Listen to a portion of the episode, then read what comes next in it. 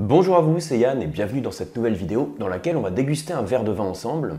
Alors l'idée, comme je le fais souvent sur cette chaîne, quand je déguste un, verre de vin, on va le faire de manière un petit peu informelle, dans l'objectif de reprendre un peu la méthode de dégustation. En tout cas, euh, je me base sur la fiche de dégustation des masterclass que je vous mets en fond d'écran. Et puis on va voir ensemble chacune des étapes de la dégustation. Et puis ça va être l'occasion aussi de présenter le vin que je déguste. Donc le but, comme toujours, c'est qu'il y a aussi un, intérêt pédagogique. Hein. Je pense que vous n'avez pas forcément cette bouteille de vin que je vais vous présenter chez vous, mais le but, c'est qu'en voyant un peu la, démarche de dégustation, vous voyez aussi un petit peu tous ces automatismes à chaque fois qu'on ouvre une bouteille de vin. Alors, le vin qu'on va déguster, je vais vous emmener dans le vignoble du Languedoc, dans le joli vignoble du Languedoc, sur un vigneron que vous connaissez peut-être si vous êtes amateur des vins du Languedoc, c'est Christophe Barbier. Donc ici, on est sur l'IGP, donc comme indication géographique protégée. Je ne sais pas si vous voyez à la caméra, hein. Coteau de Narbonne. On est sur la cuvée Les Terres Salées 2017. Alors, avant de commencer à déguster le vin, on va déjà le situer. Hein, c'est un peu le réflexe qu'il faut avoir à chaque fois qu'on ouvre une bouteille. C'est prendre le temps de localiser le vin sur la carte viticole. Donc j'ai prévu l'atlas, comme toujours, hein, sur les dégustations ici. Alors il est un peu lourd, on va regarder ensemble. Donc la zone que vous voyez ici, c'est la zone générique hein, du Languedoc-Roussillon. Et puis, attendez, je vais regarder ce que je vous montre. Et voilà, ici on voit la ville de Narbonne. Et donc entre Narbonne et la Méditerranée, sur cette zone, on a une zone qui est maintenant en appellation d'origine contrôlée, qui est maintenant une AOC, qui s'appelle la CLAP. Je dis qu'il est maintenant une AOC parce que c'est une appellation qui est relativement récente, puisqu'elle date de 2015. Alors, on va zoomer un petit peu parce que dans cet atlas, j'ai une carte, on voit un petit peu plus près, ce sera un peu plus précis. Alors, vous voyez ici la carte, hein, la clap, et là, on est ici, donc euh, au, niveau au pied du, massif de la Clappe, hein, à Fleury d'Aude. Donc c'est le département de l'Aude. Alors dans l'appellation la Clappe, alors je vous rappelle, on est sur l'IGP, hein, l'indication géographique protégée. On n'est pas sur l'appellation. Donc juste pour vous présenter l'appellation, on y fait donc en grande majorité des vins rouges. Quand je dis en grande majorité, c'est à 80% qui sont avec l'assemblage euh, GSM, hein, comme Grenache, Syrah, Mourvèdre. Dans cet assemblage, comme à chaque fois qu'on a un, vin qui est composé de plusieurs cépages, chaque cépage a un rôle à jouer. Hein, le Grenache est là pour la rondeur, pour l'alcool, hein, pour l'onctuosité. Le Mourvèdre est là plus pour la structure tannique. Et la Syrah est là pour la fraîcheur et la complexité aromatique. Ici, on est sur une IGP et on n'a pas, donc là je vous présentais simplement l'appellation, mais sur le vin qu'on va déguster, on n'a pas les cépages Grenache, Syrah, Mourvèdre. Ici, on est sur un 100% Merlot, donc en IGP.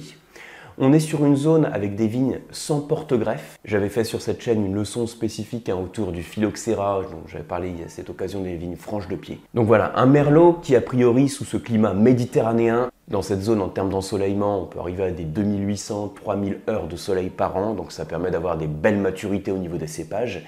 Et puis comme on est en bordure de Méditerranée, on a aussi l'influence maritime, on a les vents dans la tramontane qui vont jouer également comme influence climatique. Alors, on va déguster ensemble ce verre de vin. Alors, juste par rapport à la, vinification, à l'élevage, on a un vin qui, suite à la fermentation alcoolique, va être mis en barrique, entonné en barrique pour faire sa malolactique. Il va être ensuite élevé sur lit pendant 7 mois. Et ensuite, il y a une petite phase d'élevage en, fût neuf pendant quelques mois. Je crois que c'est 5 mois. Et donc tout ça, tout ce que je vous dis, le fait qu'il y a une fermentation malolactique, un élevage sur lit, malolactique sur les rouges, on va dire c'est plutôt normal, mais en tout cas un élevage sur lit de 7 mois, un élevage en fût neuf, tout ça, ça va impacter aussi le profil gustatif du vin qu'on va déguster. Alors, on va reprendre ensemble les étapes de la dégustation. Donc je me base sur la petite fiche de dégustation des masterclass euh, là encore, hein, euh, il y a plein de formats de fiches de dégustation. Euh, vous pouvez utiliser le format que vous souhaitez. Le tout, c'est simplement d'avoir une structure. C'est pour ça que j'utilise ce format. Alors, on regarde ensemble le vin. Je vous montre hein, à la caméra ce que ça donne. On voit tout de suite que quand je regarde le verre de vin du dessus, je le regarde comme ça en fait, j'ai du mal à voir mes doigts. Donc, on peut considérer qu'on a une robe qui est soutenue. Eh si on met par exemple, je penche le verre de vin et je regarde le texte en dessous, le texte de la fiche de dégustation, j'ai du mal à lire la fiche de dégustation. J'ai du mal à voir à travers. Donc ça veut dire qu'on a une robe qui est foncée, si vous voulez. Donc soutenue. Une robe soutenue, logiquement, c'est lié à la richesse en anthocyane, en pigments colorants. ça va provenir du cépage, hein, qui peut apporter plus ou moins de pigments colorants. Ça provient également des techniques de vinification, de l'extraction, qui peut apporter plus ou moins de pigments colorants d'intensité colorante en l'occurrence. Donc on a une robe qui est plutôt soutenue avec des nuances qui tirent sur le grenat. Alors je ne suis pas sûr que vous voyez beaucoup à la caméra, mais en tout cas je pense que vous vous rendez compte qu'on n'a pas une robe qui est complètement euh, violacée. Hein. Je pense que même à la caméra ça se voit à peu près. Donc si elle n'est pas complètement violacée, euh, quand on parle d'une robe violacée, on fait référence à une robe qui est dans sa prime jeunesse, on va dire. Là, on a déjà quelques nuances d'oxydation qui apparaissent. On a une robe qui commence à être évoluée. Hein, on a d'abord le, pourpre, on va dire violacé, pourpre, cerise, rubis, grenat. Donc là, on perçoit déjà une robe qui tire sur les nuances grenat. Alors, au nez, le principe, c'est qu'on commence à le sentir une première fois. Il n'y a pas de défaut, pas de souci. On voit qu'on a déjà un nez qui est bien ouvert, c'est-à-dire que j'ai à peine approché le verre de vin du nez je perçois déjà les arômes. J'ai déjà quelques arômes, on peut commencer à mettre un nom sur les arômes. Je l'oxygène et on va essayer de qualifier les arômes qu'on retrouve. Alors, moi, les arômes que je vais retrouver, on va être d'abord sur des fruits noirs, un petit peu macérés à l'eau de vie. Hein, on sent un nez qui est assez chaud. Quand je dis un nez chaud, ça ne veut pas dire grand-chose, hein, vous dire.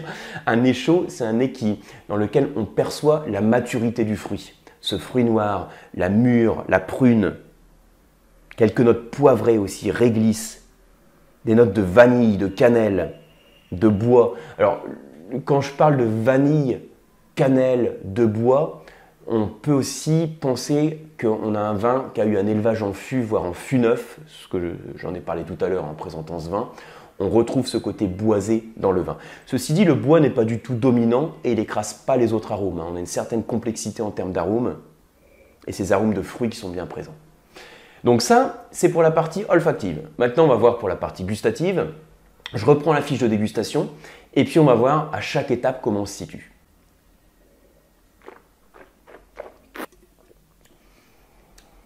Et là, avant même de regarder la fiche de dégustation pour regarder en détail hein, euh, chaque sous-étape, je vous invite à avoir les sensations qu'on a en bouche. Alors quand je dis je vous invite, a priori vous n'êtes pas en train de déguster un vin, ou en tout cas pas celui-là.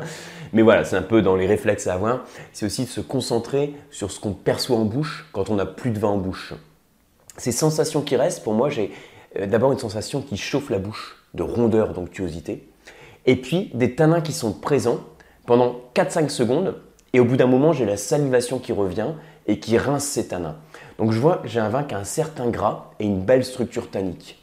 Indépendamment des sous-étapes de la fiche de dégustation, vous savez que j'aime bien partir de ces trois axes, hein, tanin, euh, acide, onctueux, les trois axes qui permettent d'analyser le profil gustatif d'un vin rouge, et pour ces trois axes, de voir comment le vin se situe. Et ça, on peut le faire avant même de se jeter sur la fiche et puis de cocher les cases pour voir comment, euh, comment analyser le vin. Donc là, simplement, belle structure tannique.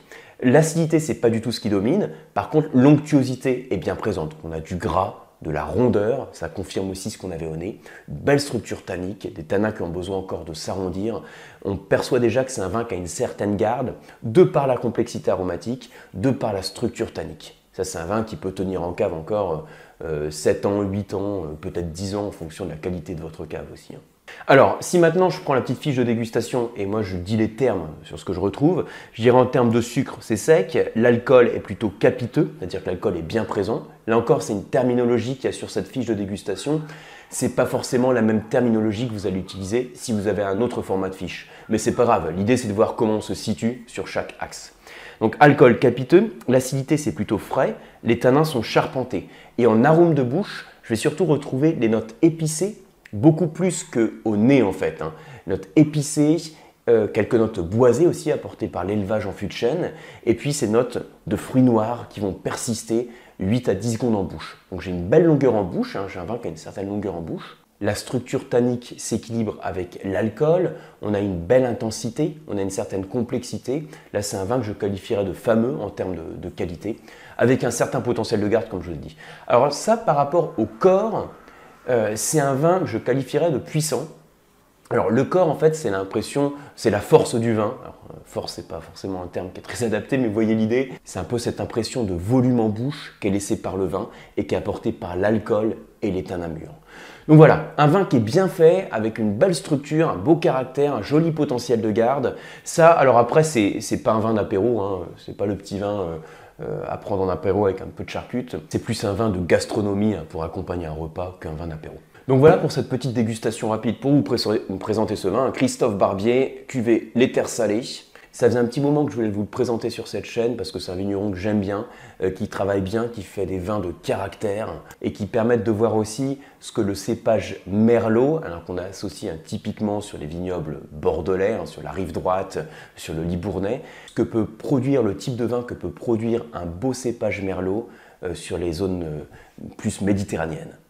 Voilà, j'espère que cette vidéo vous a plu. Si c'est le cas, merci de la liker, merci de la partager. Pour ma part, je vous retrouve sur une prochaine vidéo, sur un prochain mail, et puis sur les formations sur le site lecoam.eu et sur les masterclass de dégustation. Merci et à bientôt.